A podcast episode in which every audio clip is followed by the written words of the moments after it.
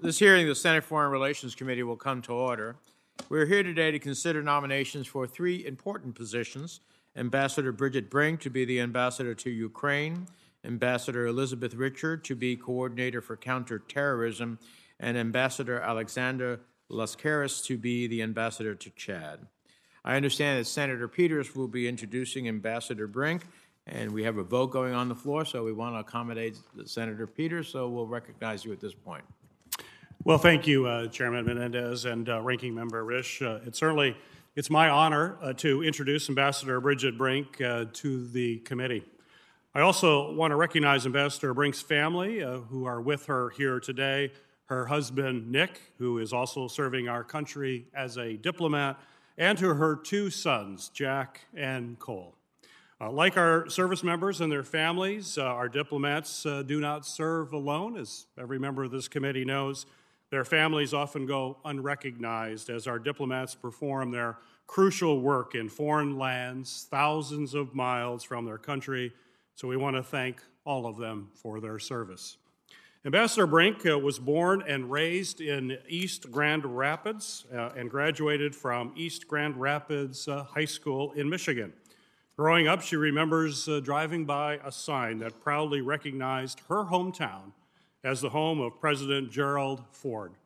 President Ford's decency, uh, integrity, and humility served as a marker for the, the Midwest values that Ambassador Brink lives by.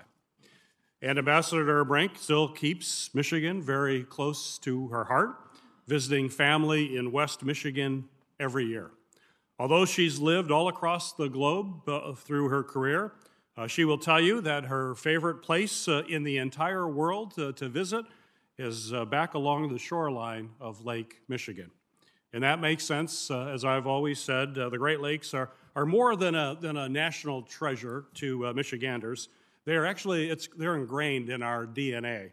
And clearly, the Great Lakes are Ambassador Brink's DNA as well. Now, Ambassador Brink will have the opportunity to uphold those Michigan values at a time of incredible upheaval in Ukraine. And I know Ambassador Brink is ready for the challenge. She's a seasoned diplomat who first joined the State Department in 1996 and has spent her career in places like Georgia, Serbia, Slovakia, Uzbekistan, places where she learned the intricate dynamics that underpin much of the post Soviet order in Eastern Europe and Central Asia, and where she learned early on how Russian Russia chooses to treat its neighbors. Ambassador Brink will be in charge not just with supporting our Ukrainian partners in the immediate fight against the Russian invasion, but also in the recovery and rebuilding phases after. As someone who was working in the U.S. embassies during the conflict in the Balkans and in Tbilisi after the Rose Revolution, Ambassador Brink knows what it takes. Her leadership is more vital than ever, and her service across five administrations is fitting tribute to the apolitical service to country that we expect from our civil servants. I am proud to recognize uh, Ambassador Brink for her extraordinary professional achievements and to congratulate her on this opportunity to serve her country. Her success will be our country's success, and I can't think of anyone more equipped for this position, and that's why I would encourage her swift confirmation and thank you for this opportunity to introduce an absolutely extraordinary woman. Well, thank you, Senator Peters, for that glowing introduction. We appreciate your insights, and I know that there is a vote on the floor, so feel free to uh, to leave when when you choose to do so. so. Uh, more than two months into Russia's horrific war against Ukraine, it seems clear that the battle for the future of Ukraine is far from over. While Ukraine has impressed the world with its bravery, a bloody fight continues as we sit here today. Just yesterday, missiles hit as a top European diplomat met with the Ukrainian prime minister. Missiles have struck in Lviv, where U.S. diplomats commute from Poland. The Russian military has destroyed towns and cities, and people are suffering, but the Ukrainian people continue to fight and defend their country. At the same time, American and European diplomats are working diligently to reopen diplomatic posts while ensuring the safety and security of our personnel.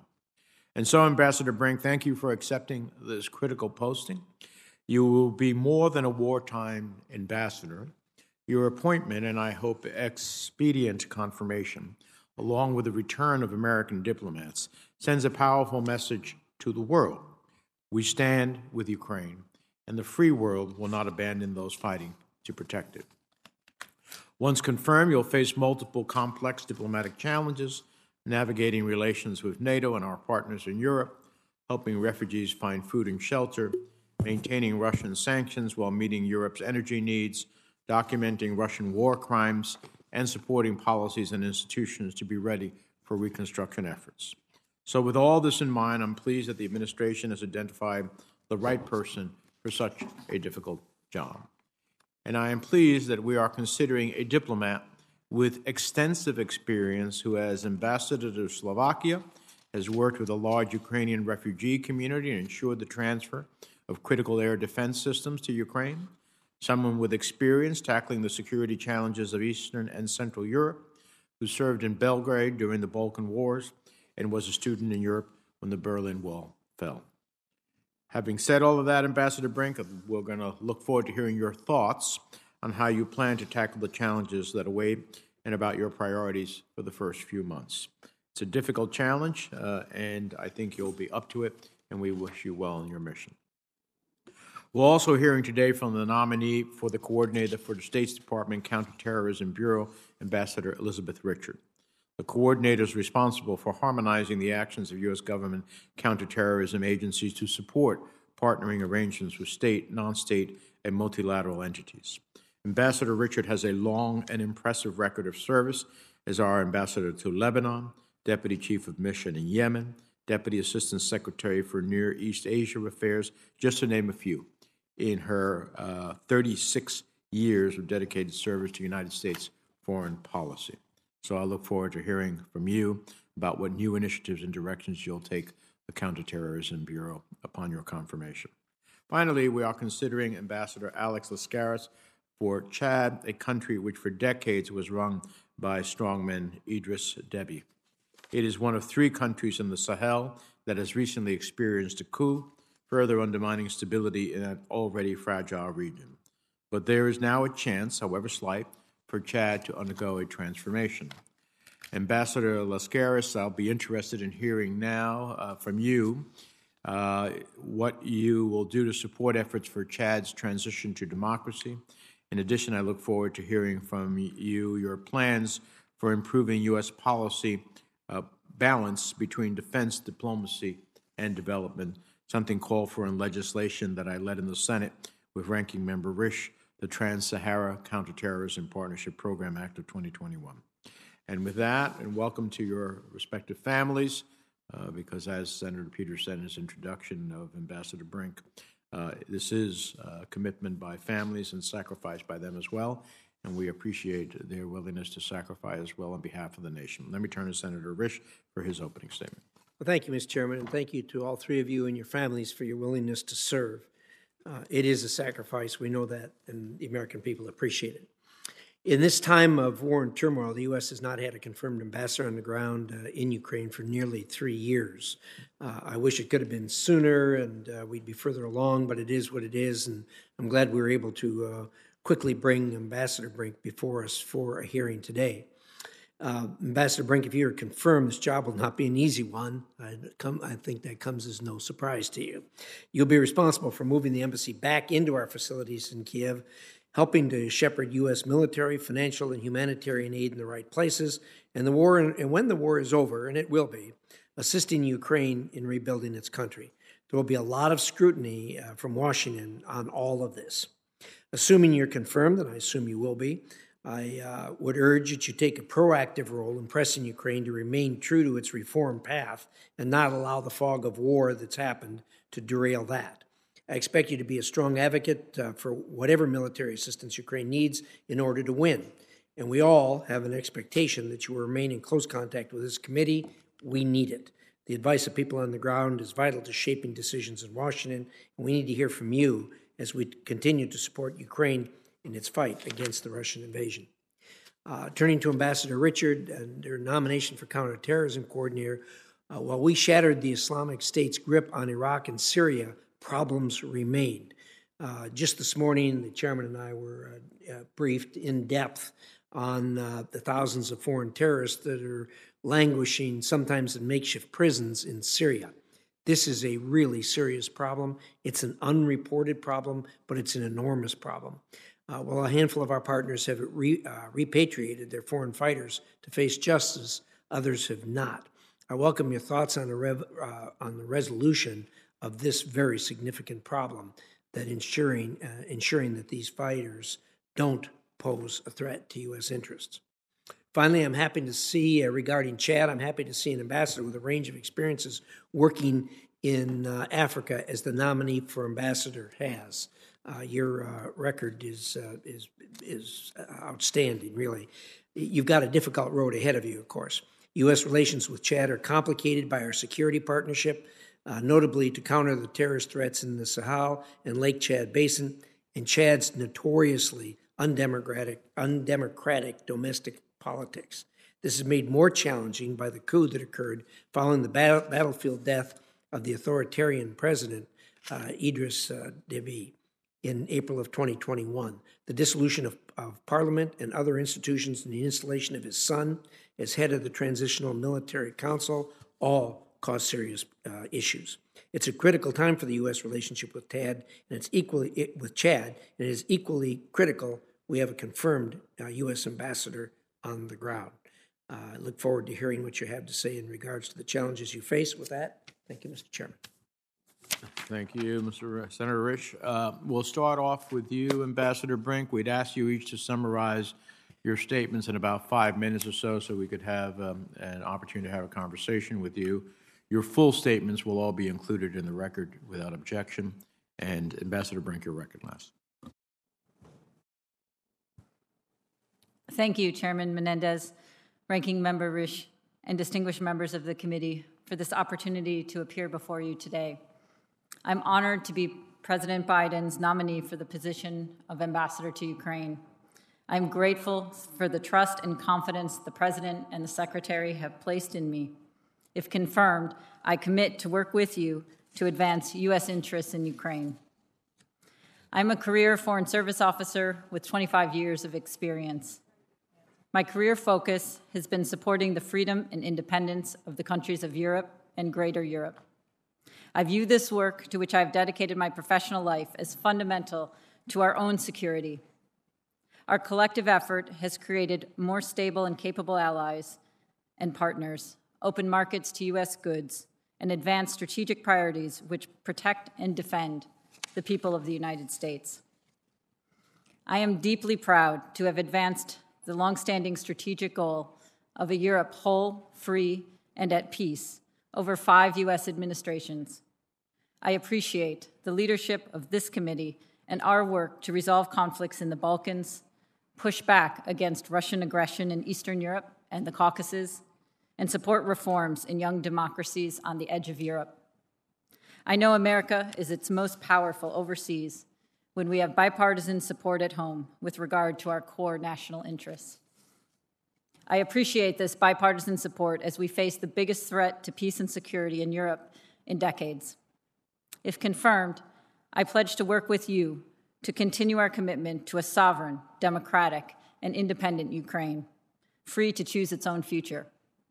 To paraphrase the president, in this battle between democracy and autocracy, between freedom and repression, between a rules based order and one governed by brute force, freedom must prevail. Ukraine must prevail. If confirmed, my number one priority would be to advance the United States' strategic interests, which includes a democratic, sovereign, independent, and prosperous Ukraine. The courage and heroism of President Zelensky and the people of Ukraine has inspired us all. If confirmed, I pledge to work with Congress to help Ukraine succeed on the battlefield and at the negotiating table. We will ensure that Russia's effort to dominate Ukraine is a strategic failure. I also commit to working with you to continue to provide humanitarian assistance, economic assistance, and to pursue accountability for war crimes in Ukraine.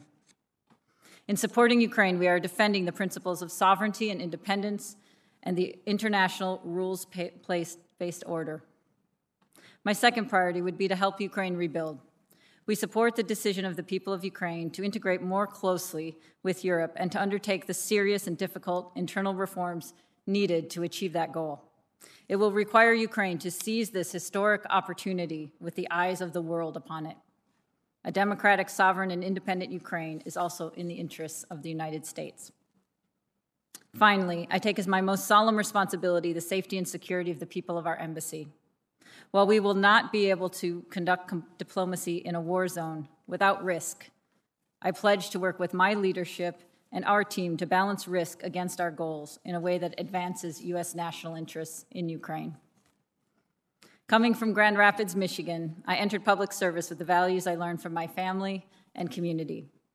I want to relay how proud I am to be a part of our career foreign service, underscore the vital role it plays in promoting U.S. interests and values, and pay tribute to the people and their families who sacrifice so much to serve our great country. I want to salute the current Chargé d'Affaires, Kristina Kvien, for her exceptional service, and the team of dedicated Americans and Ukrainians who make up the U.S. Embassy in Kiev. If confirmed, it will be an honor of a lifetime to join this team and lead our collective effort there. I want to conclude by recognizing those who have made it possible for me to be here today. First, I want to thank my husband and fellow Foreign Service officer, Nicholas Higgins, who's here today, for his love and support for over 29 years. We are so proud of our children, also here, Jack and Cole.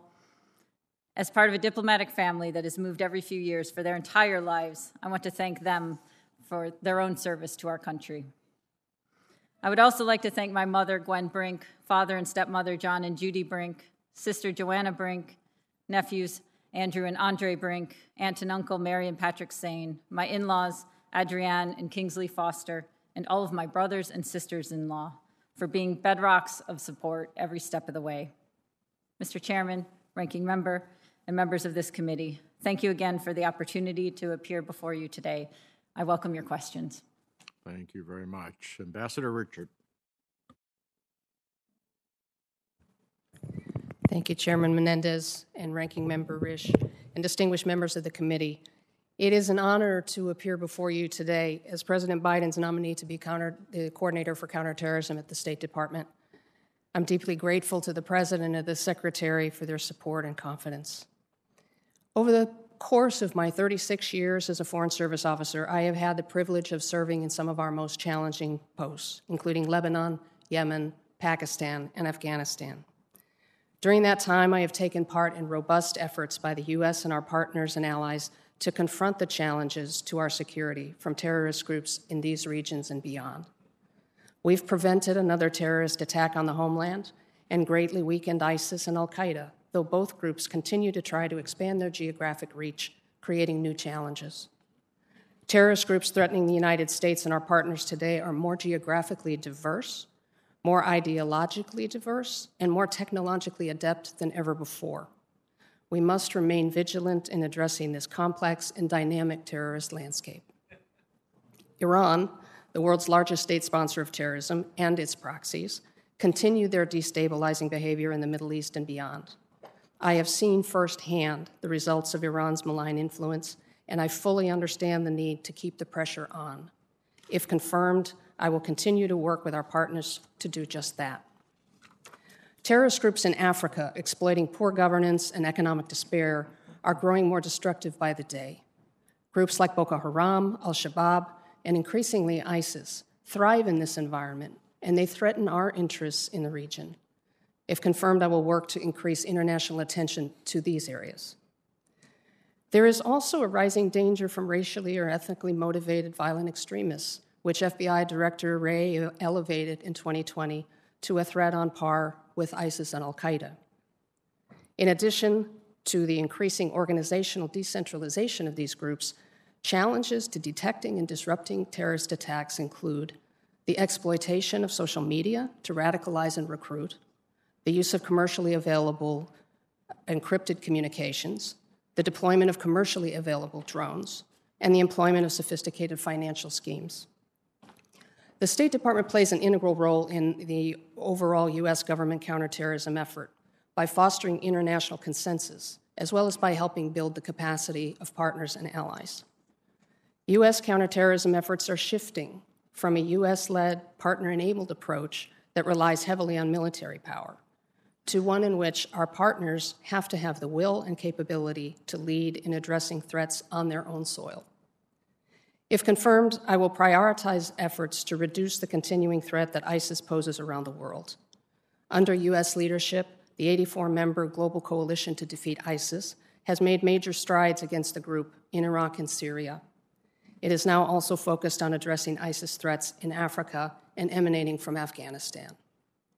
As part of that effort, I would prioritize the following repatriating foreign terrorist fighters and their families from Syria to their countries of origin, strengthening the detention facilities in which they are now housed, and improving conditions in displaced persons camps in Syria to prevent them from becoming incubators for the next generation of ISIS fighters.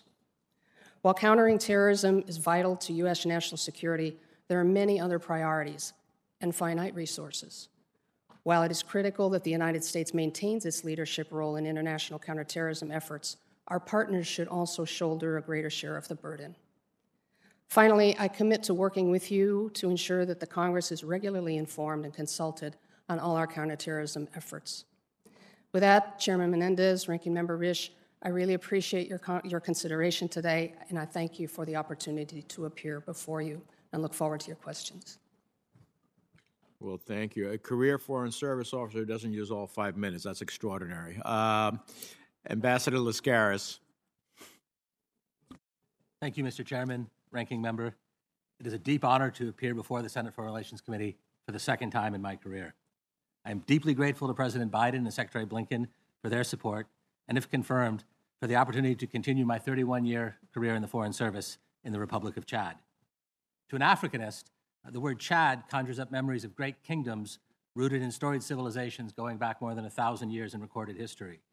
Today's Chad is a rich mosaic of peoples, cultures, languages, and religions, encompassing the worlds of the desert, the savanna, and the forest, in an area three times the size of California. A rich past notwithstanding, however, today's Chad is also one of the poorest countries in the world, ranking 187th out of 189 countries in the UN's Human Development Index. It has some of the highest rates of maternal and infant mortality in the world and some of the lowest incomes, life expectancies, and literacy rates. It is within both our interests as a nation and our values as a people that we work to address these conditions. There are security issues that require our attention, but they should never divert us from the fundamental development challenges that call for greater action and which I believe define our work in Chad and will define my work in Chad if confirmed. We have been partners with Chad since its earliest days as an independent republic, and we helped defend its national sovereignty and territorial integrity against armed Libyan irredentism in the 1980s.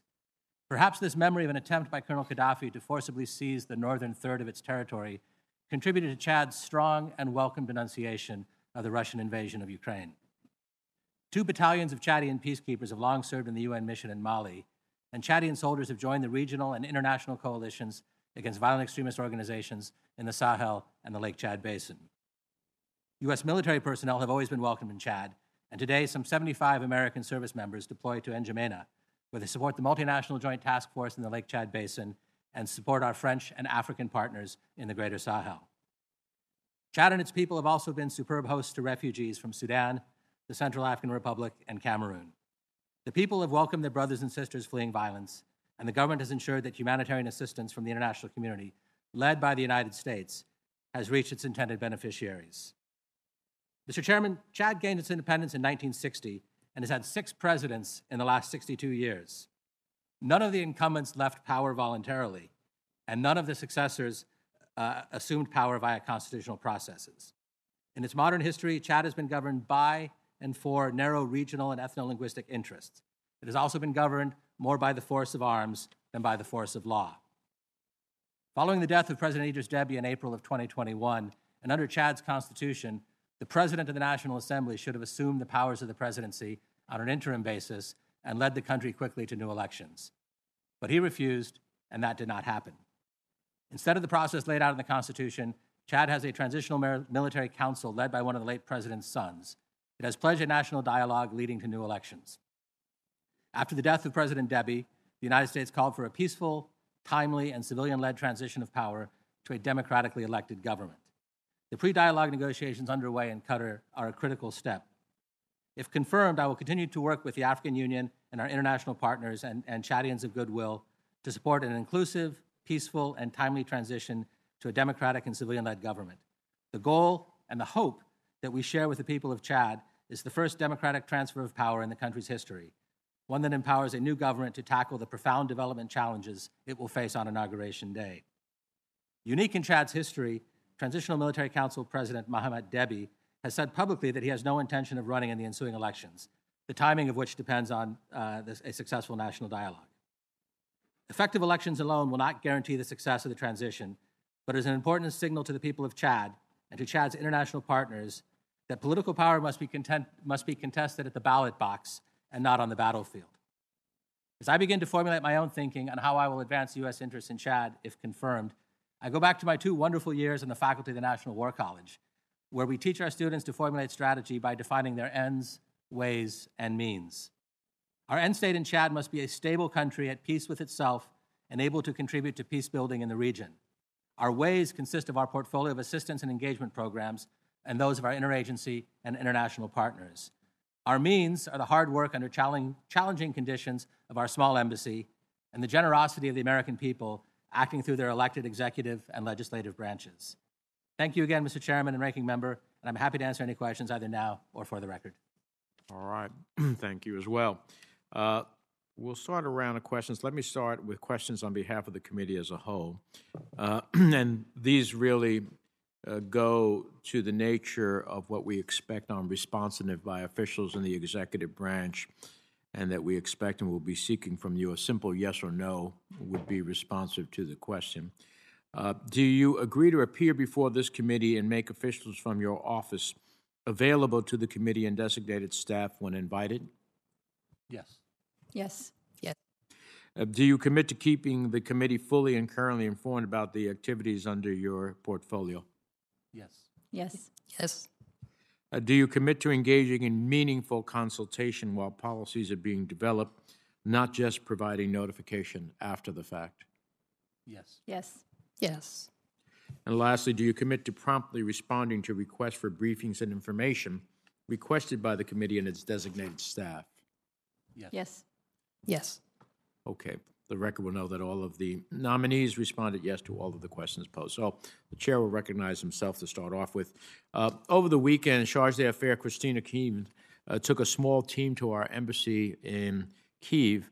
Uh, can you give us a sense, Ambassador, of how you envision, uh, upon confirmation, uh, bringing back our diplomatic presence uh, in Ukraine? Yes, Senator, thank you for the question. I think it's a really important one. I was delighted myself to see Charge Kvien uh, in, in Kiev on Sunday. I think it's really important for us to be there in person and present. She's there now, and I know she is laying the groundwork to return our embassy operations in, in coordination also with Congress and the steps that need to be taken. We'll have to look at the security situation um, but I have great confidence in our security experts, including those on the ground, to give us advice that allows us to con- continue to advance our strategic interests, which means being present, uh, to work with the Ukrainians, work with other embassies, um, and also coordinate uh, back with Washington from Kiev. I don't know exactly how fast we will be able to do this process, uh, but I know we are trying uh, to do it as fast as possible. And it is certainly my hope and plan, if confirmed, to be able to start my mission in Kiev. Yeah. And would it be fair to say that, however physical form it might take, that your goal is to have robust engagement with the Ukrainian government? Yes, absolutely. Uh, now, along with the overwhelming majority of my colleagues who are working hard to support the administration's latest request for more assistance to Ukraine, it's absolutely critical that we work with our partners to provide Ukraine the military assistance it needs to defend against brazen Russian aggression, while also ensuring delivery of critical humanitarian relief for Ukrainians, their neighbors, who have welcomed refugees with open arms, and address the global implications for food security uh, and energy security. So, uh, let me ask you uh, will you commit to the committee that upon your confirmation, you will work with the Ukrainian government uh, to ultimately ensure that we have the information and accelerate the delivery of lethal assistance for Ukraine? Yes, absolutely. And um, can uh, you also work with us? We, we are very much expeditiously doing everything we can uh, to promote this assistance to Ukraine, but we are talking about billions uh, of dollars. So, um, how they are going, uh, making sure they are truly needed where they are going, how they're being used. In this regard, uh, can I get your commitment to frequently consult uh, with me and our uh, committee staff on our oversight efforts with respect to security assistance, with respect uh, to humanitarian uh, assistance uh, as we move forward? Yes, Senator, absolutely. And then um, I know that we are in the midst of a war, but I also think thinking about the future, uh, hopefully the not too distant future, about reconstruction uh, in Ukraine helps light the way um, uh, so that there is a light at the end of a very long, uh, harrowing uh, period of time. Um, do you see part of your role as thinking about working with the Ukrainians about what reconstruction and rebuilding looks like? Yes, absolutely. Okay. Um, So we look forward to working with you on uh, all of uh, those elements. Let me uh, turn uh, to um, Ambassador Richard. Um, You know, uh, Senator Risch uh, alluded to it. We heard from the King of Jordan today in a meeting we had with him about these ISIS fighter camps in Syria, 70, 75,000 strong. Sounds like it's a great breeding ground uh, for the next generation of ISIS fighters. What's your thinking about how we deal with that challenge? Yes, sir, I, I agree. It's a serious, serious problem, and it's fundamentally unsustainable. And we saw this with the attack in Hasaka just a couple of months ago. So we have worked up till now, as far as I understand, with partners and allies trying to get countries to take these some of these people back. I think it's it's clearly not enough, and we need to redouble our efforts and really insist because keeping him here in this limbo is a total incubator for more terrorism. Uh, also, on the issue of the of the humanitarian camps where families are, the conditions are horrific, and also potentially a breeding ground for more terrorism. Let me ask you. Uh, you know, the the 21st century challenges of where the battles are, including in the context of terrorism, uh, are in one dimension cybersecurity. Um, what do you see as the current and prospective role of the Bureau with respect to addressing international uh, cybersecurity terrorism? I think you're absolutely right that, that one of the big challenges for us, on, especially on terrorism in the future, is this information domain. It's cyber, it's, it's uh, encrypted communications, and it's social media. So I'm very, very happy to see that the State Department has created finally a bureau to deal with cyber issues and information.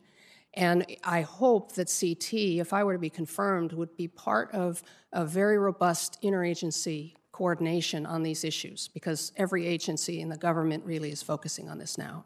All right. Senator Risch. Thank you, Mr. Chairman. Um, Ambassador Brink, uh, have you spoken with the Charge uh, since they've been back in Kiev? Uh, I haven't spoken, but I have communicated with her. Uh, what uh, what did she tell you about the status of our infrastructure there?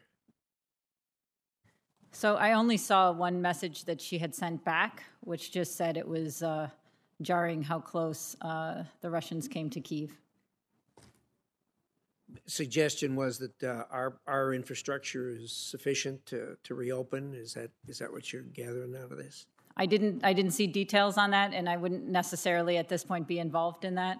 But uh, I did see a couple pictures which showed there was some damage to the outside of our embassy building. Uh, significant damage or uh, superficial or what? I couldn't tell; it looked superficial, but uh, I didn't. I don't have information on more than that.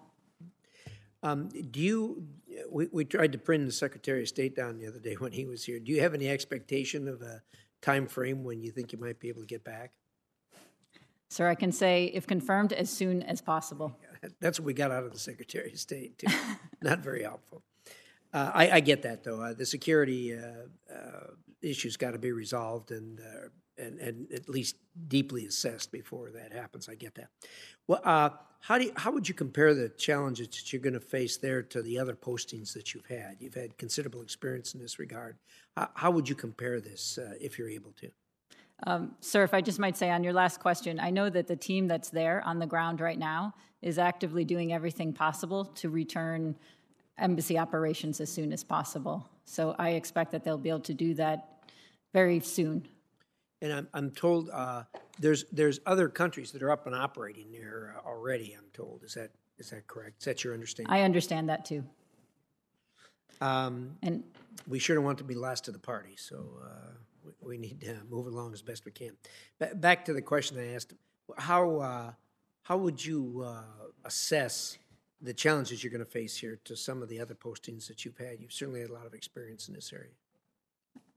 Sir, I would assess the challenge to be enormous, but I would also assess that, um, fr- from what I have seen, one of the most remarkable things about this effort is the presidents, the secretaries, and others bringing together this remarkable coalition to push back against Russia's uh, war of choice in a way I don't think I've ever seen in my 25 years in the service.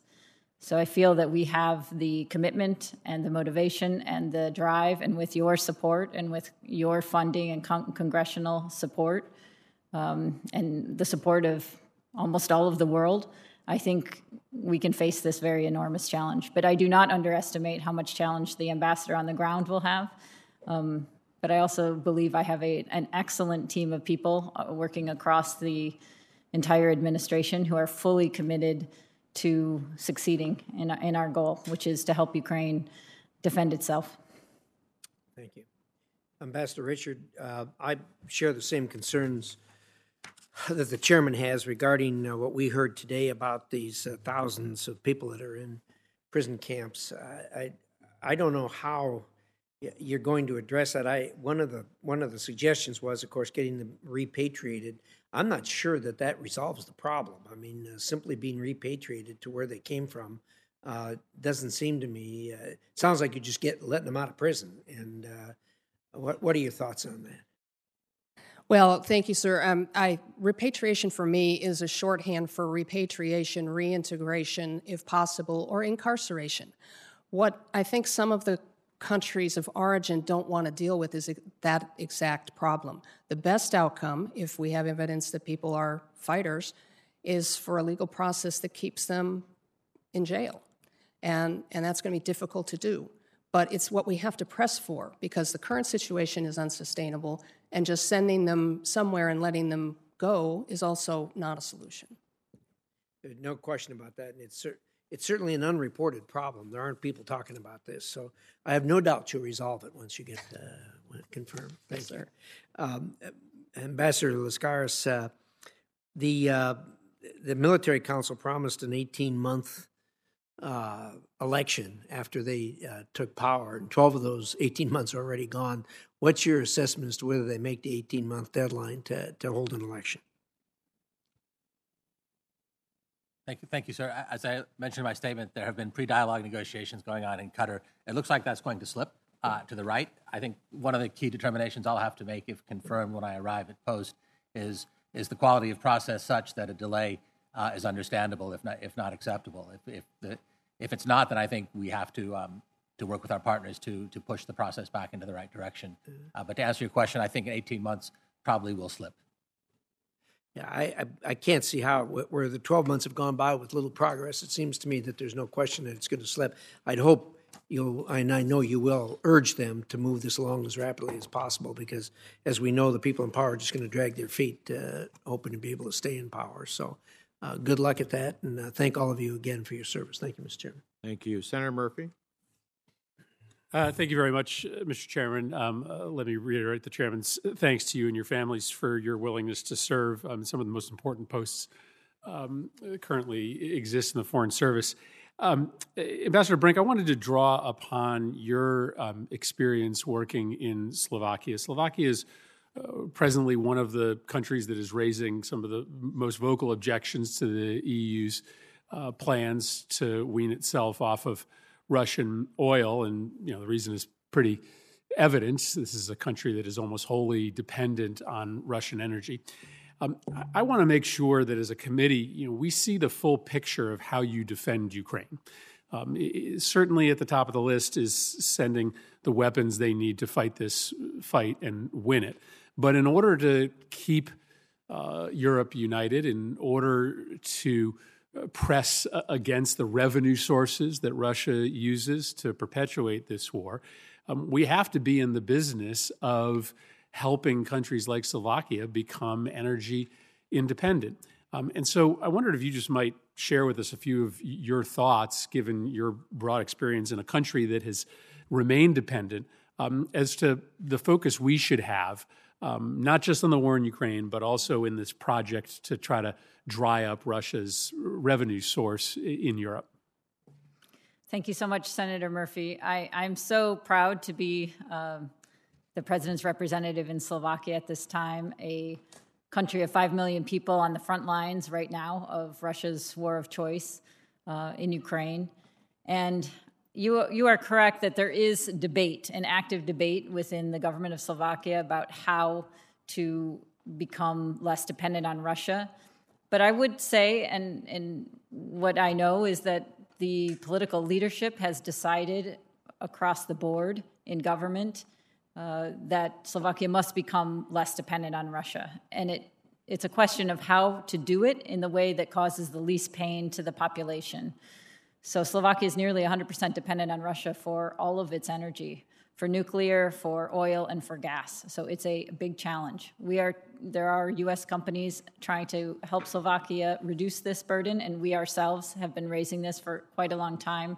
Uh, you, Senator Shaheen, and others I know have, have long um, expressed interest in trying to do this. I myself, as a policy priority, and it, it is now that we have this opportunity.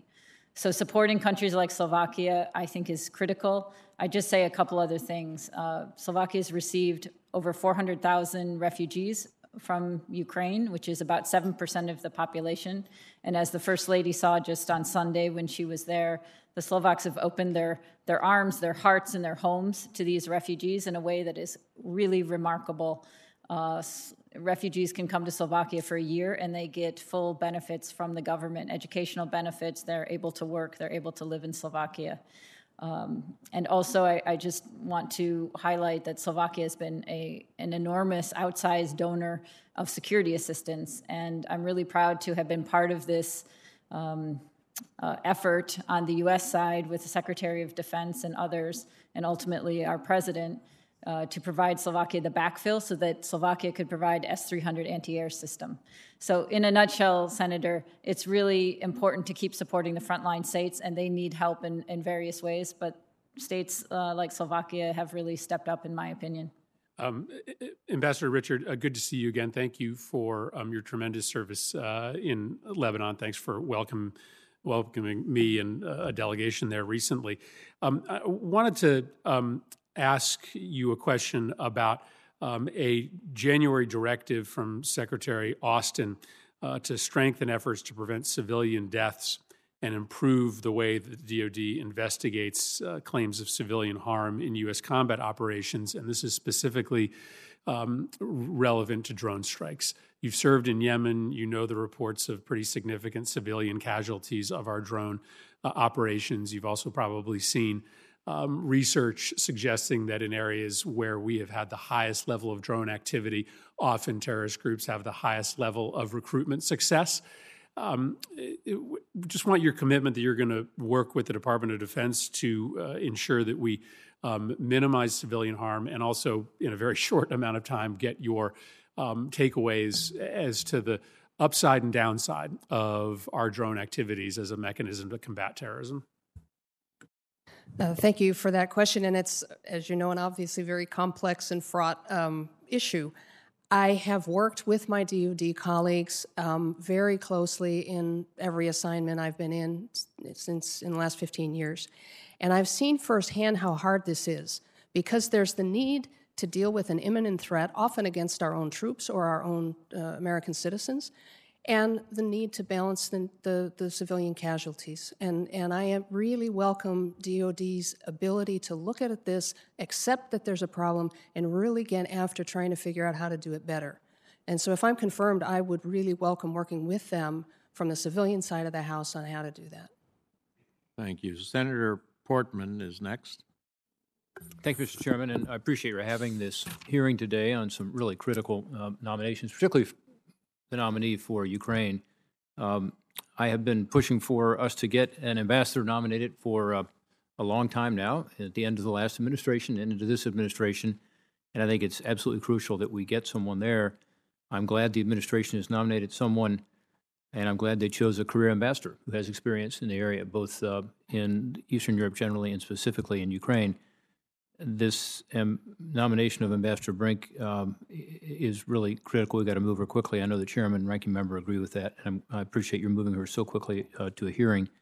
Um, Over the weekend, the president announced that uh, we have withdrawn another $150 million from the Presidential Drawdown Authority, which means there is probably less than $100 million left. And here we are in Congress not yet acting on this supplemental request. So uh, literally munitions, uh, in addition, of course, to new weapons, are uh, potentially going to be stalled. So it is critical that we act and act quickly so we don't have a gap uh, in these munitions and deliveries right now, which is a crucial time, obviously, in what's going on um, in the eastern and southern part of Ukraine. Uh, So I just wonder, um, Ambassador Brink, if you could talk a little about that. Why is it so important that we get this legislation passed quickly? What would it mean if we did not? Well, thank you, Senator Portman. I just wanted to start by thanking you and also Senator Murphy for your support of the Global Engagement Center and uh, disinformation. I know that's been a big effort of yours, and it's really important uh, for Ukraine, but also for Slovakia and all these other countries that face this huge challenge. You answered my second question already. I I might get back to that a little bit. Okay. Thank you. it is incredibly important uh, that the supplemental move fast. I, I don't know the latest perhaps, but I understand it is moving. Uh, but what we are trying to do as an administration is move security items as fast as possible uh, to Ukraine. So while we have already provided some $3.8 billion worth of security assistance, the needs are large. Uh, we are working closely with allies and partners um, on those needs and with the Ukrainians, obviously, and also with, with you and your staffs. But it's really important that we are able to continue that. I think most people assess that these next few uh, weeks and maybe longer are critical to um, the ultimate result of this war of choice. Yeah. Let, let me ask a little about how you intend to uh, conduct yourself as ambassador. I've gotten the pleasure of working with a few ambassadors uh, when we had a nominated and confirmed am- ambassador, and different styles a little bit. Jeffrey Pyatt and Marie Yovanovitch. Um, do you know Lieutenant General Terry Wolf, who's the Ukraine security coordinator? I do not, but I, I will look forward to meeting him. Would you intend to work closely with him? Of course, yes. I think that's important that you view this role not just as a diplomatic role, but really as a way to uh, deal with the pressing issue of their defense of their country. And uh, yeah, with things being on, on the line currently, I think uh, General Wolf's going to need your help and vice versa. Uh, do you know General Dayton? No, I do not know General Dayton. But he's he was a coordinator previously for the training efforts, and uh, also someone who I, I hope you will get to know and, and work with because I think that is an important part of your function. Uh, should you should you be confirmed, which I believe you will be, hopefully quickly. Um, what do you think they currently need militarily that they're not getting? I think the, the, the needs are evolving. So I would need to come back to you on what the precise needs are at this moment, but I know they're changing. What they needed to defend Kiev is different than what they need now to try to defend the East and the South. So I think it's an evolving um, situation, and we need to work closely with Ukrainians on this. I can say, having served in the Balkans, in many of the places where these protracted conflicts are around the region, that it is my great pleasure to work with our military, and I feel I have long worked well and closely with them, and would see us as um, absolute partners in this effort. That's excellent. Uh, there's also obviously a, a humanitarian crisis and an economic crisis uh, for the country right now. So all these issues are important, but I do think that um, you will be the voice of our country over there, and and critically uh, critical you be engaged in all those issues. On the Global Engagement Center, We did talk about that last week. I appreciate you saying that you've seen the GEC work uh, in Slovakia. Uh, We're we're outgunned here, just as the Ukrainians are outgunned by a much larger Russian force and more weapons. With regard to disinformation, Russia, China, other countries um, are engaged uh, deeply in this and spend billions of dollars on it. Um, Can you tell us uh, what the Global Engagement Center can do better to counter Russia's efforts to justify its invasion and trying to delegitimize the Ukrainian government? Sir, thank you again. I think we can just do more. More, more, more is what I would want because you're absolutely right. I agree with you. We're outgunned, we're out resourced, we're outmaneuvered. We have to we have to do as much as we can. It's a challenge. Disinformation is something that is um, pervasive in Europe and, and elsewhere. And so we have to we have to do as much as we can. We have to be creative and innovative and, and something sometimes bureaucracies aren't. Uh, but that's what we need to do to deal with this. It is a very big threat to us and our way of life. Thank you, Madam Ambassador. Thank you, Chairman. Thank you. Uh, Senator Van Hollen, I, I had told Senator Coons, I didn't see you sitting there, that he could go next because he has a, an engagement. Uh, would you yield to him? And thank you, Senator Coons. Um, Thank you, And Mr. I'll Chairman. have Senator Murphy preside uh, as I go vote. Thank you. Um, And thank you to my colleague from uh, Maryland. Um, Ambassador, it's wonderful to see you. Thank you for your service to our nation. Um, Looking forward to seeing you uh, confirmed uh, in the various places where you will serve that are all important areas of engagement. If I might, Ambassador Brink, um, we are finalizing uh, what I hope will be a $40 billion emergency supplemental package for Ukraine that'll include military, economic, and humanitarian assistance. I'm particularly focused on the humanitarian assistance because I'm the chair of the State and Foreign Operations Subcommittee. Um, Ukraine um, is, was, and should be again the breadbasket of Eastern Europe rather than a country um, now known to have um, thousands in breadlines.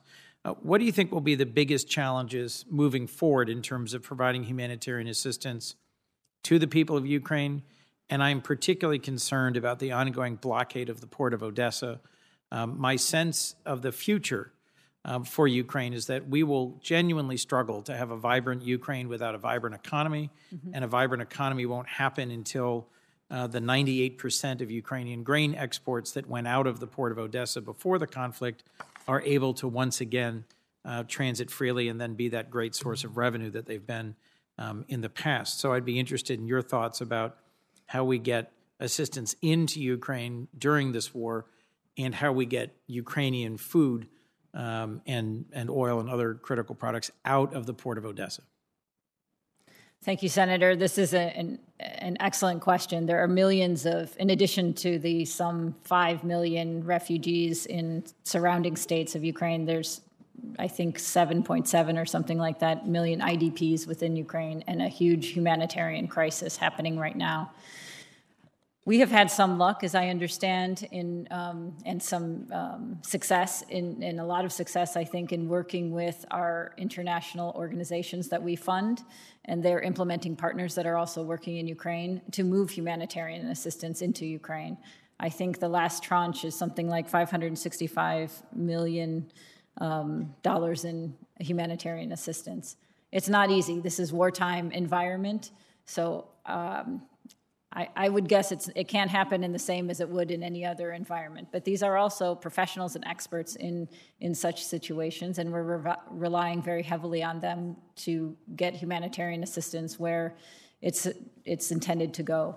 On the question of moving things out of the ports, this is a big challenge right now because Russia is blocking uh, the ports that uh, in the Black Sea and the Sea of Azov. So we are trying to work with international partners and others to help find alternative routes for uh, grain and corn out of uh, Ukraine, uh, as well as to work with the other relief organizations to um, supplement uh, those countries that had depended upon this, these exports. So it's an enormous challenge. Uh, I think the benefit we have, as I mentioned before, is uh, President Biden's uh, and this administration's success in galvanizing a coalition uh, of like minded people who uh, together condemn this war of choice and are ready to work together. And that's exactly what I will, uh, if confirmed, be glad to jump in and help do. Thank you. Um, I look forward to your swift confirmation as well as um, your colleagues, if I might.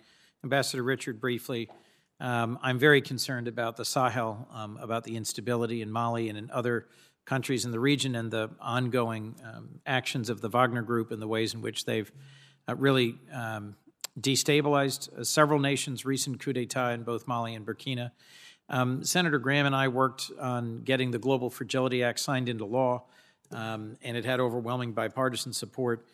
Uh, Mozambique and coastal West Africa have been targeted as areas um, for this strategy to try and um, strengthen them as bulwarks against terrorism and instability. Um, if confirmed, would you uh, work with me and others in this uh, committee on the Global Fragility Act and ensure that it's actually used as a tool? Yes, Senator, I absolutely would. And I, I, I really think the Global Fragility Act is a very creative and interesting new approach to some of the problems we've been struggling with, especially in Africa. Thank you. Um, and if I might, Ambassador Laskaris, um, I've uh, visited Chad once uh, and am watching some of the developments there with grave concern. Uh, how has this unconstitutional transfer of power following Idris Deby's death uh, affected our security cooperation? Um, and how do you think we might be able to more successfully influence um, movement towards genuinely free and fair elections in October of this year? Thank, thank you, Senator. And uh, you were in the chair 10 years ago when I appeared before this committee as the nominee for Guinea, so I, I deeply appreciate your presence and your enduring interest in Africa. Uh, I think we need to work with our African Union partners, our international partners, to continue to apply pressure on all the Chadian parties to advance this transitional process towards the free and fair elections.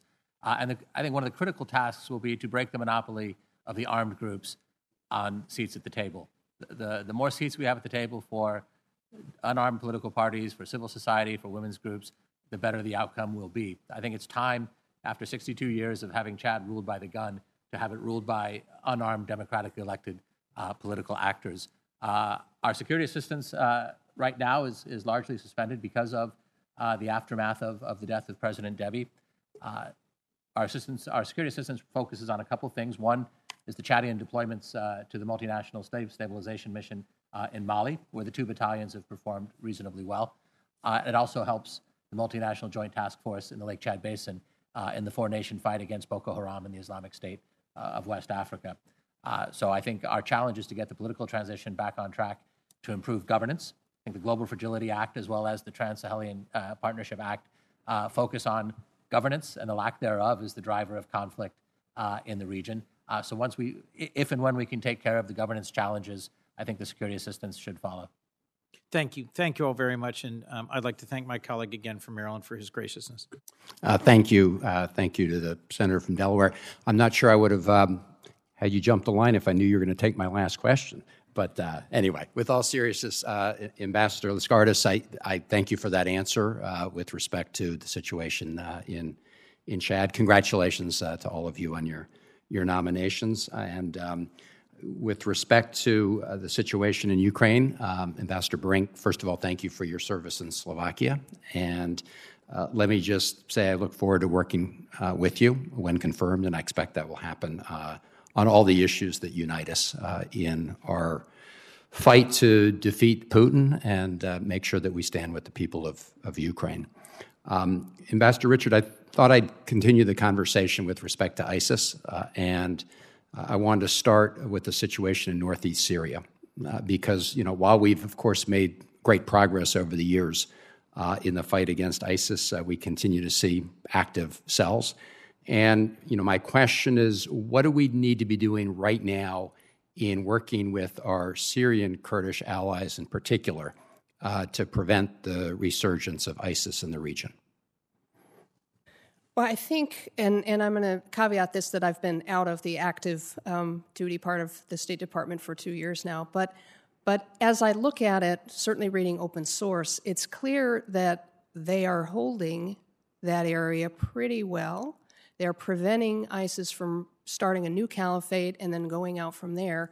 But again, it's not a stable situation. And, and so I, I, honestly don't know what the answer is, and I look forward to consulting, if I'm confirmed, with our Middle East colleagues to say what manner of Syria issues, counterterrorism issues, military issues, Iraq, and that whole area can we better work on to, to break out of the kind of stasis that we're in now. Well, I appreciate that. I know in your opening statement you mentioned the issue of these camps, uh, some camps with ISIS fighters, some camps with um, family members. And, uh, you know, this is a problem we've all identified, but as you probably know, nobody's come up with a good solution. Uh, a number of us uh, were just meeting with uh, King Abdullah uh, from Jordan, and again, thanking uh, Jordan for taking in many Syrian refugees. Um, he raised this issue, as many of us did. But, and I don't expect you to, you know, come in right now with a clear answer, but this is something that we've been talking about for a long time.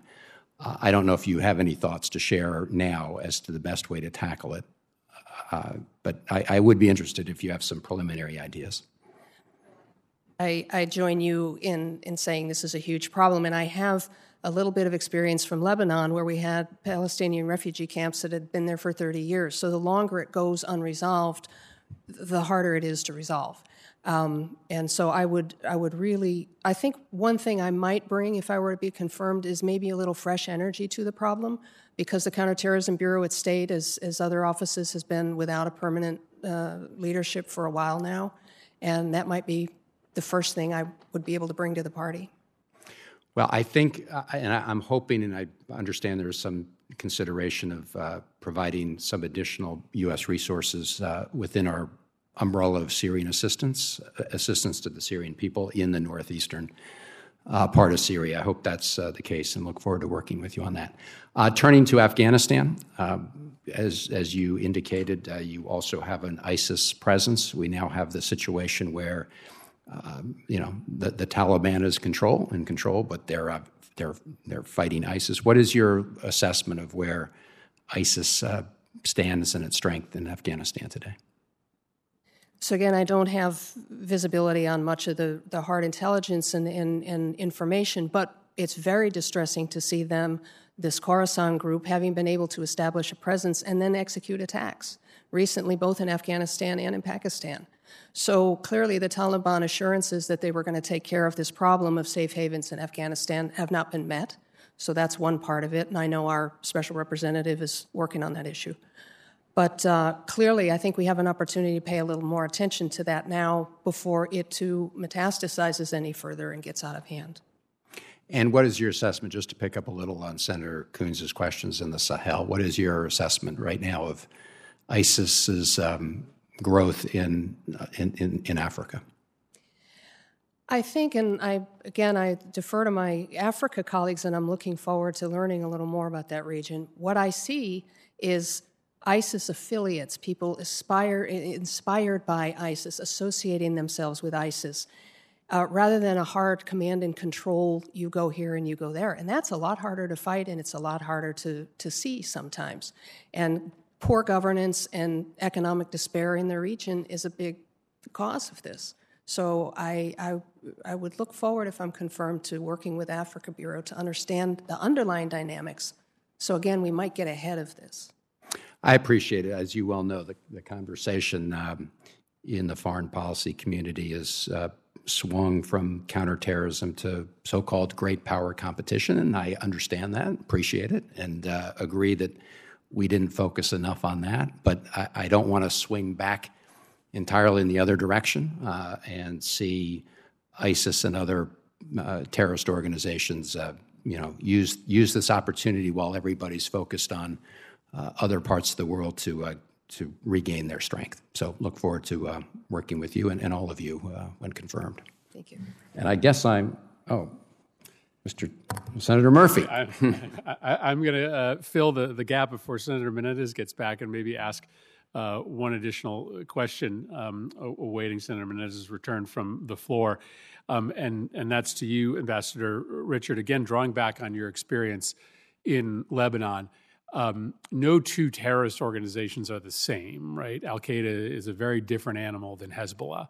Um, Al Qaeda generally operates in the shadows, whereas in Lebanon, Hezbollah operates out in the open. They are a political force. They run human services operations. And um, it, it, means that um, whether we like it or not, when it comes to a, um, a more socially embedded group like Hezbollah, you have to meet them where they are, right? You have to have an answer for the services that they are providing. I think since you left, um, there's been a, a, debate about energy security in Lebanon. Hezbollah is showing up with uh, shipments of oil from Iran. Um, and we are busy at work trying to find an alternative. But um, this is sort of the corollary to the question about the drone strikes, right? There's an element of combating terrorist organizations that involves killing terrorists. There is also an element of fighting terrorist organizations that acknowledges um, that they often provide human services um, that you have to create, that you have to be able to supply as a government, as an ally of a government, um, in order to make people less reliant on those uh, terrorist organizations. So, just asking you to draw upon your experience dealing with uh, Hezbollah in um, in Lebanon. Thank you for the question. Thank you for your interest, by the way, in Lebanon and all your support for the time I was there until now. Um, I think the hardest, what you just put your finger on, is the hardest thing. And what happens with terrorist groups, in my experience, is they fill vacuums. And if the quickest and easiest vacuum to fill is security people turn up and they have weapons and they calm the people down and say, don't worry, we'll take care of security. When these groups move into that next level of services and jobs and benefits, it's much, much harder to combat them. And what needs to happen in Lebanon is, is a, government, a functioning government that can execute those same services in a non corrupt and fair way is the solution to Hezbollah having filled that gap already.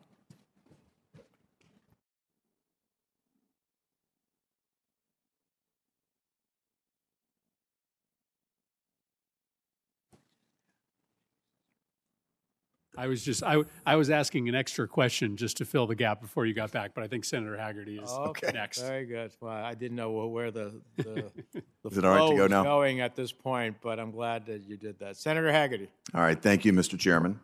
Um, I'd like to turn my remarks to Ambassador Brink. Ambassador, I am um, pleased to see you before the committee today. I'm looking forward to meeting with you tomorrow. Um, and I'm pleased that you've finally been nominated. Uh, you're going into a very critical zone. You're going into a position I wish you had been nominated for some time ago, well before uh, Russia's unprovoked invasion of Ukraine. Uh, I want to let you know that uh, I am very supportive of seeing our diplomatic presence back in Ukraine. My colleague, Senator Cardin, and I both signed a letter to Secretary Blinken underscoring our support for that uh, just in the past several days. Um, and I'm pleased to see things moving as they are at this point. But I'd just like to take this opportunity to say the following.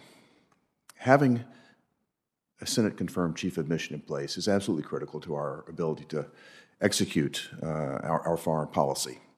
Uh, this is a matter of priorities. Uh, I myself have gone through the same process that you're going through.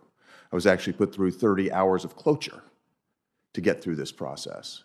Yet I was able to get confirmed and into my position within a couple of months of getting through the OGE process. Uh, I was at my post the summer of 2017.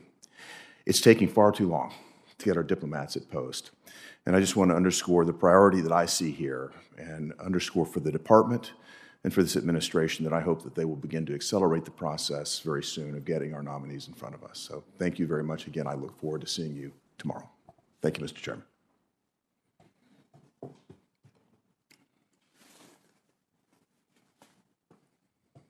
I understand that Senator Booker is with us virtually.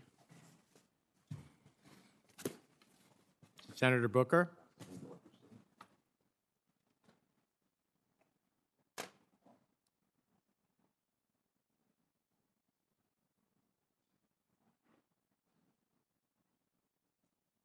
Senator Menendez, thank you very much. Uh, I just want to ask two quick questions, if I may. Uh, the first is uh, to uh, Ms. Brink. I'm really grateful that you're uh, before us, and I know that the Port of Odessa was already brought up and some of the issues going on there. I'm very, very uh, concerned about global food insecurity and the crisis that we see globally with one of the points in American in U.S. and excuse me, world history where we have the most uh, food insecure people. And this has been aggravated by COVID 19 and been aggravated uh, by other global shocks to our supply chain. And I know that from uh, Yemen to uh, the Afghanistan to the Horn of Africa, we have a lot of challenges. Now, I'm hopeful with the the current negotiations, it looks like we might be able to get uh, about $5 billion from the United States into the um, into the World Food Program or other efforts to meet some of this crisis. But I just want to ask you, uh, from your own opinion, given what's going on in Ukraine um, and the shocks to their uh, uh, ability to provide food as they do for many uh, places around the world, especially those that are facing food insecurity. Um, I just think that it's really important more than ever for the United States to be stepping up uh, to this crisis. And I'm wondering if you're concerned that this global food crisis, uh, similar to food crises in the past, uh, could, uh, if we don't address it, could lead to social unrest, uh, lots of conflict, potentially stressing uh, governments, creating more mass migration, uh, only to make the overall security crisis in Europe even greater. Senator, first of all, thank you so much for your question. It's an excellent question.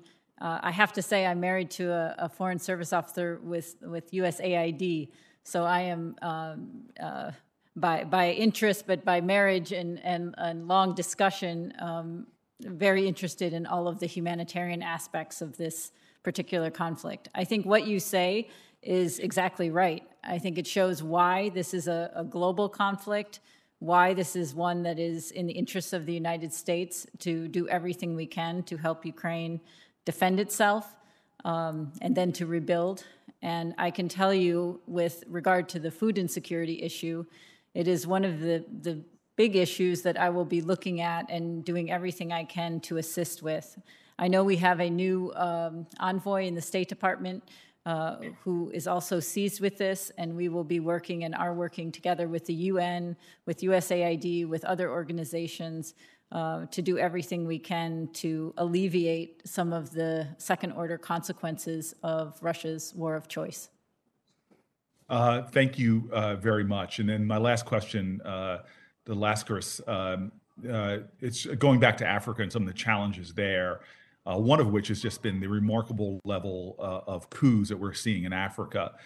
since 2020 in Mali, there have been six attempted military coups, as I'm sure you're aware of uh, five of which have been successful, with the latest in, um, uh, we've seen a coup in Burkina Faso uh, this past January. Um, and it's, it's frustrating. I was in Burkina Faso uh, myself uh, with uh, a few years back. Um, but seeing these military coups spreading around the region is really challenging. And so uh, the you know that we know that the the folks are calling this an epidemic of coups. Uh, but on top of this, we have a lot of uh, military, excuse me, democratic backsliding in general in Africa, uh, beyond the even coups itself. Uh, we've seen this backsliding in Uganda and in Ethiopia. And so I appreciate the important security role that Chad plays in the region and the moves by the TMC to open uh, the political space. But at the same time, it's important to ensure the full transition to civilian led democratic uh, system. Uh, this is not just essential in terms of sending a message uh, to any other regimes uh, about our continued support for democracy and our concerns about democratic backsliding, but it's also critical, I think, uh, for sustainable long-term stability in that region. What's the State Department doing, uh, or and could be doing more so, to encourage and assist Chad uh, with such a transition? Thank you, Senator. I agree with you wholeheartedly. I would also point out that military rule has generally been catastrophic uh, for Africa. So when, when people support coups, the, body of evidence uh, suggests that these are governance catastrophes that impoverish countries further and, and also bring hu- human rights and humanitarian catastrophes on them. So for that reason alone, we should be pushing back uh, as, as hard as possible.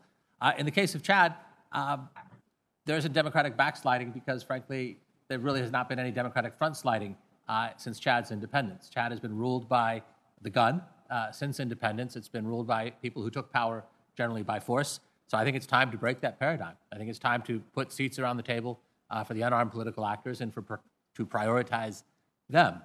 I don't think we can do this from the outside. I don't think we can impose uh, impose this on Chad, but we can listen to the overwhelming uh, majority of Chadians of goodwill, particularly the young people who, who don't have the memories uh, of their of the older generations uh, who are calling for this. So I think we need to empower uh, to the best extent possible the unarmed political class, including civil society, uh, in modern Chad, which I think is a bright spot in the in the political prospects of this country. Thank you. Thank you. Thank you, Mr. Chairman. Thank you. Senator Markey. Thank you, thank you, Mr. Chairman, very much.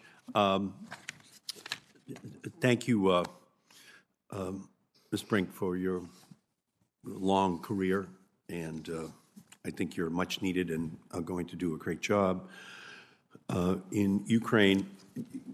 Could I touch a little bit, if I could, about the ban on oil imports for the EU uh, from uh, Russia and the role that Hungary is playing? You're, you're an expert on Slovakia, other countries. Could you talk a little bit in general about the consensus that exists right now, uh, except for Hungary, and what, from your perspective, the incentives could be to have Hungary join into this? They've already been offered a two-year extension in terms of their ability to comply with the oil ban. Do you have any insights in terms of what what could be done in order to ensure that Hungary joins so that this new uh, regime goes into place as quickly as possible? Thank you very much, Senator, and thank you for uh, our conversation earlier. Um, as, as, I'm not the uh, accredited diplomat to Hungary, I don't have direct knowledge. What I understand with regard to the EU and, and all of the EU member states is that there is a strong willingness or an, an interest to move this issue very quickly. And what I've seen from my position in Slovakia, and I believe probably also applies to Hungary, is that if there are ways to provide substitution with regard to any of the energy sources for European countries, ways where the U.S. can be helpful, that is extremely uh, an extremely uh, helpful situation for them to be in. So obviously they have a challenge of their publics and rising prices on the energy side. And so any ways where we can help, such as as we've been we are doing, which is increasing our LNG. And with regard to oil, I would assume it's a similar situation. And we are also helping on nuclear uh, fuel as well in Ukraine and also in other places. Yeah, I, and I appreciate that. But just in general, I appreciate your expertise in this region in uh, general. Um, prior to Russia's assault on Ukraine, uh, at the top of the list of things that were holding Ukraine back was its endemic corruption from top to bottom. Um, Ukraine was 122nd out of 180 countries on Transparency International's rankings. In 2021, Russia was 136th.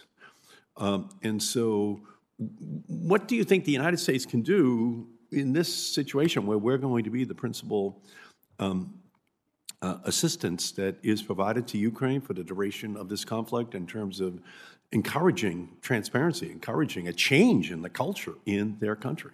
Yeah, thank you, Senator, for this question. It is, it is crucial for Ukraine to actually prevail in this uh, situation. It's not only necessary for Ukraine to prevail uh, in defending itself against the Russian attack, but also to prevail in creating the kind of Ukraine that Ukrainians have been fighting for for years uh, after the Orange Revolution, after the Revolution of Dignity. And that is for a Ukraine that is free of corruption, that follows the rule of law, that allows for uh, democratic rights. That is one that is a uh, something that will be the biggest challenge, I think, next step challenge uh, for the Ukrainian government. And I think what what I really am grateful for the congressional support and the appropriations to help us support Ukraine. I think we be, we must be mindful of that being such a challenge, and we must um, offer assistance in ways that's going to help the Ukrainians meet that challenge. Yeah, my fear is that Ukraine's going to win the war and lose the peace. Exactly. Their, their principal obstacle to accession to the EU has been their corruption, yeah. top to bottom, in their government, in their society. So we want them to be admitted to the EU. We want them to be able to meet the transparency standards, which uh, the rest of the EU, um, in fact, does comply with. So um, I just think it's imperative for us to figure out how to square that circle, that there's two discussions going on at the same time, because as soon as this war is concluded, uh, we want them to be able to join the EU. But we won't if they then revert uh, to the very same pattern of behavior which they've had throughout modern times, uh, and including, by the way, their total addiction to natural gas from Russia, which had them be one of the bottom five in terms of energy efficiency. Uh, they just got addicted to this old way, this, I'll ultimately say, this corrupt way uh, of operating. So again, we're glad to have you there, and, uh, and I think that message, that is, we're going to assist them during the war, but they have to be prepared for the peace as well, and their culture, their political system has to change, you know, and uh, so we're just so glad to have you there. Thank you. Thank you. Thank you. Senator Kaine. Thank you, Mr. Chairman, and thank you to our witnesses. Congratulations for your nominations. Good to be with you today. Uh, Ambassador Brink, I know you've been asked a number of questions about uh, should you be confirmed, assuming the role, a very important role in a nation at war. I want to ask you, kind of drill down into that and ask you about a pretty specific one, and that is um, morale issues. So you've, you've been an ambassador, you know how important morale of both our own um, FSOs, but also local staff uh, is to the, the strong functioning of an embassy. So, should you be confirmed, how will you address sort of morale and stress issues for the U.S. and local staff in, in Lviv and Kiev? Thank you, thank you, Senator. Well, I think it's very important uh, that we reestablish our embassy mission, and that will be a very important first step, not only because it sends the right signal to Ukrainians and to our own staff, um, because it's necessary for us to be there on the ground. And I think that will help. Um, I can tell you that uh, paying attention and understanding that our mission is made up of Americans and local staff, and local staff being the backbone of every single embassy around the world, we cannot function without them, is really important for any chief of mission. And I think also rallying people around our goal, and our goal is going to be to and is to help uh, Ukraine defend itself and to use every bit of experience and effort and support we can garner to do that on the ground in Ukraine. And then, of course, we need to take care of our staff and do everything we can to do so. Um, I think it's an unprecedented situation that our embassy found itself. I have been a part of an embassy that had to close very early in my career, and it is heartbreaking and also to be a part of a, a wartime situation where people um, are, are, stay behind or um, are unable to accompany is also an unimaginably hard thing for those of us who do this work uh, to go through. So I don't underestimate the the challenge that our mission has faced. Um, I, I, salute our leadership there, Kristina Kvien, and also all of the embassy staff. And I can just say I will look forward very much to joining this team and helping every way I can and leading our effort there in the best way possible so that we can affirm and use all of the great resource we have um, to achieve our goals. Thank you, Ambassador Richard. Um, the Department of State's Office of the Inspector General documented several key findings in its 2020 inspection of the CT Bureau, including uh, nearly 20 of its 92 authorized civil service positions, about 22%, were vacant at the time of the inspection. The report also indicated the CT Bureau allowed nearly $52 million in appropriated funds to expire um, and then cancel from FY 2016 to 2019, an average of about 13 million a year, meaning that these funds went unused and they were returned to the Treasury Department due to Bureau, quote, weakness in funds control. OIG also found that the CT Bureau regularly submitted congressionally mandated country reports on terrorism well beyond the required deadline of April 30 for the previous eight years. Uh, the most recent report, 2020, was submitted on December 2021. Um, what would you do should you be confirmed to fill positions, control use of funds, and, and invest them wisely? and get the Bureau in a place where they're submitting the uh, required terrorism reports on a timely basis? Well, thank you for that question because it's um, oftentimes we don't pay enough attention to those very issues, which, as my colleague just said, sometimes are the backbone of your operation. Um, if I to be confirmed, look, I spent three years in the Middle East Bureau um, creating and then directing the Office of, of Assistance to the, to the Middle East. And I really learned some valuable skills there in program management, in money management, in personnel management, especially in a bureau with a large uh, civil service population. And so I think I can bring some, some lessons learned from that experience to the CT Bureau and hopefully get them um, functioning at the high rate that I know that they can do. Um, I keep in mind that they have been without leadership for quite some time now, um, and so many people are acting and filling two and three jobs at the same time. And I really hope to have the opportunity to get after that problem too, because it's a great staff. Ambassador Richards, you're, you're right to draw a line between vacancies and actings and then internal disorganization. I mean, you just can't operate at the efficiency and the, the um, not just efficiency, but the quality that you need to if uh, there's too many vacancies or people are in positions and they're not sure that they're going to uh, be able to continue in those positions. So thank you for m- making the connection between some of the IG's assessments and the importance of getting people confirmed and in the positions. Mr. Chair, I yield back. Thank you. Senator Shaheen. Thank you, Mr. Chairman, and thank you and congratulations to each of our nominees this afternoon.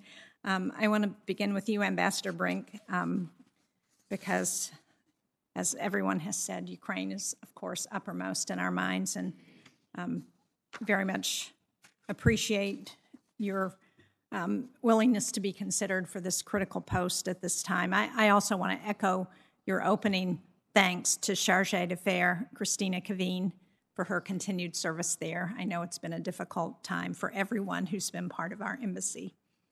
Um, as we look at the hundreds of thousands of refugees from Ukraine, obviously the majority of them have been women and children.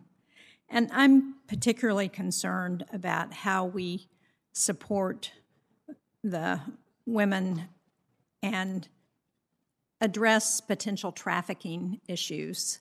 Um, and can you speak to that and to how we can how we can ensure that the women and girls and the children who have fled the war in Ukraine don't become victims again because of sex trafficking? Thanks a lot, uh, Senator Shaheen. At the beginning of the war, I had the chance to go to the border between Ukraine and Slovakia, and it struck me the thing that struck me the very most was that everyone coming across the border was a woman or a child, or even children on their own. Um, I can say that throughout my career, the issue of trafficking in persons has been one of my personal priorities, and I'm very happy it's your priority and also one of the Congress's. And every time I've served in a country, I have uh, focused in on um, helping to helping each country uh, become uh, better able to stop trafficking and, and, recognize trafficking. And so I have worked very closely with our Office of uh, Anti Trafficking Coordinator, uh, we call JTIP, and I will look forward to working with them in particular because Ukraine has long uh, been a source country. So I know that the problem there it's a it's a big country, and I know the problem there is is also uh, potentially quite large. So it would be an area that I have a personal interest in and would want to work very closely with our authorities, but then, of course, with the Ukrainians, because the challenge with trafficking, it's a whole of government effort. No one agency is able to do it on its own. And uh, I completely agree, it's an incredibly important issue, and especially right now for people who are uh, refugees already and, and other compounded um, things that they have to face. Um, well, thank you for that. I, I had the opportunity to meet with some of the women parliamentarians from Ukraine who were here uh, a month or so ago. And one of the things we talked about was women, peace, and security legislation that we have passed here in the United States. And they were very interested in that from Ukraine's perspective and in possibly doing something to partner um, around that legislation. So I, I would just ask you to to put that on your list as we're thinking about what we might do together to address um, what's happening in the country. Um, Ambassador Richard, it's nice to see you again in a different capacity, and I should um, thank you publicly for your help with us when we had a New Hampshire resident who was detained illegally in Lebanon, and uh, very much appreciated your efforts and um, while sadly he is no longer with us, it was very important to get him out of the country and get him home. So thank you for that. I, I wanted to ask you about the ISIS detainee coordinator. because that's a role that was signed into law as part of the Robert Levinson Hostage Recovery and Hostage Taking Accountability Act. Um, the creation of this um, role was originally recommended by the Syria Study Group in response to what's happening in Syria. And I'm sad to say that the situation in Syria has not gotten better with respect to ISIS detainees, it's gotten worse. And um, as I understand, in your new role, you would um, have that coordinator as part of your responsibility. Can you talk a little bit about what you think the priority is there and what we can do to address what is becoming, has the potential to be a, a huge nightmare in the region um, as we look at what's happening in the detainee camps? Well, thank you very much for, for the kind words about Lebanon, and it's a pleasure to see you too. And may I also say here on the record that that I I've so valued the collaboration between yourself and us in the country team for many many months, and I've used that so many times with younger officers to say this is how it can work and how beautiful it is when we work together. So thank you for that. Um, on on the foreign so foreign fighters issue, the foreign terrorist fighters issue is in my office, and I've I've mentioned earlier in this hearing that I, I it is really one of the top one or two issues uh, on on the plate because it's an inherently unstable situation that does get worse by the day, and it is a, a problem with fighters, and it's also a problem with the families who are tens of thousands of them, many many children as well who are detained in situations that just cries out for recruitment by radicals. It's, it's very unsustainable. So I think we have to bring new energy to that problem. Um, if I understood you correctly, you're also talking about Syria and the issue of hostages. Am I right? Or you were talking about the foreign fighters? No, I was really talking about foreign fighters. Yeah. The, This is a key issue, and I, I think we, um, all of us, including our partners in the international community, have, have gotten a little bit complacent because if it's not on fire, we're not paying attention to it. But we can't be complacent anymore. And so if I'm confirmed, this would definitely be one of my top uh, agenda items. well, thank you. I look forward to working with you. Thank you, Mr. Chairman. Senator Cardin is with us. Uh, Thank you, Mr. Chairman. Let me thank all, all three of our nominees for their continued service to our country. I appreciate it very much. Uh, uh, Ambassador Brink, we had a chance to talk, and I just really want to underscore a couple points. First, thank you for taking on um, this assignment. Obviously, it is so critically important at this moment for our presence in uh, Ukraine. And as been mentioned, we look forward uh, to you personally being in Kiev and the re- reestablishment of our mission uh, and embassy in, in Kiev. I, I want to go over two things that we talked about, but sort of underscore the point. First, we need to have the capacity in country to help in regards to the uh, information necessary to pursue war crimes or crimes against humanity or genocide against those responsible uh, in uh, Mr. Putin and Russia for what's happened in Ukraine. Your work in the Balkans give me great confidence that you understand the magnitude of the task in order to get evidence that can be used for accountability. And you recognize also that the world is looking at what happens in regards to accountability uh, for the for the atrocities in Ukraine. Can you just talk a moment about how you see uh, the U.S. role in assisting those uh, that will be responsible for uh, preserving the evidence and moving forward with accountability? Thank you, Senator.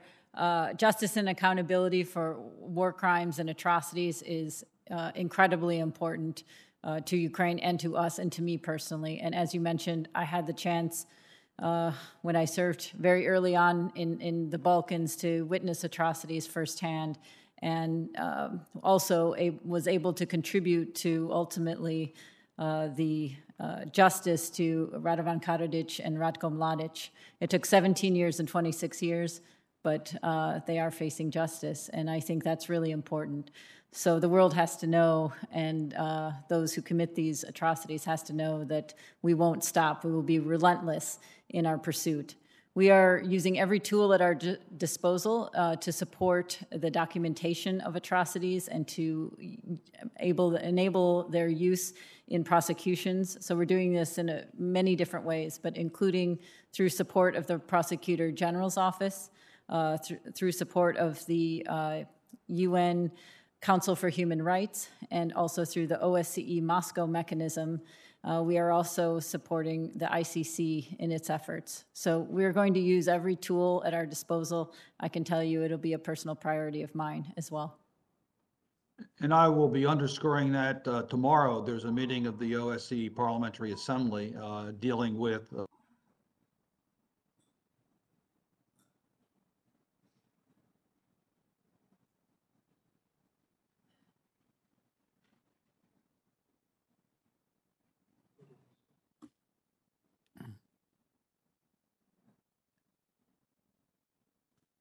Senator Cardin, I don't know if you're still with us. We had a freeze for a moment.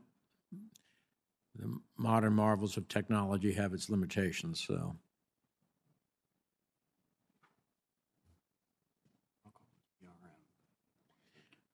All right, we'll try to contact his office and see if uh, he still has uh, some time, and he may have one or two final questions. So, in the interim, let me just uh, go over a couple of final things. Uh, Ambassador Richard, are you back with us, Ben? I'm sorry. Okay. I, I was just urging the ambassador to have capacity to deal with the democratic institutions within Ukraine as they rebuild, particularly in fighting corruption that has been uh, so prevalent in their country over such a period of time. Uh, just so we have the capacity to deal with that as we move forward. Uh, yes, Senator, I completely agree.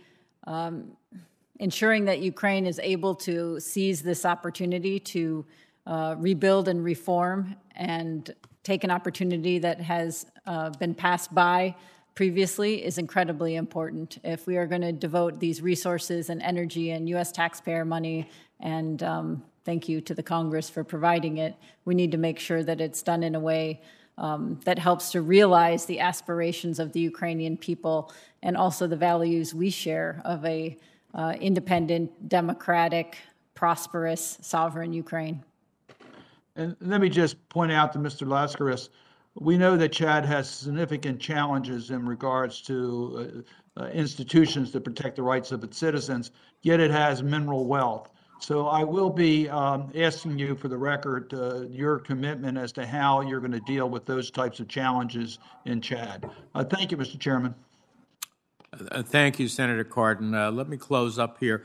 Uh, Ambassador Richard, uh, in the la- at the end of the last year, we passed uh, legislation that I and Senator Risch sponsored, the Trans-Sahara Counterterrorism Partnership Program Act, which calls for the administration to develop a counterterrorism strategy for the region.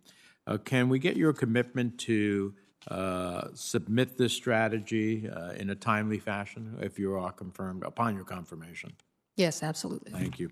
Uh, I have a series of letters in support of Ambassador Richard from colleagues, uh, and I ask unanimous consent to include them in the record without objection, so ordered. And then finally, Amb- Ambassador Laskaris, uh, over the last 10 years, U.S. security assistance to Chad significantly outpaced U.S. support for democracy and good governance and contributed, in my view, to the militarization of the former uh, Deby regime.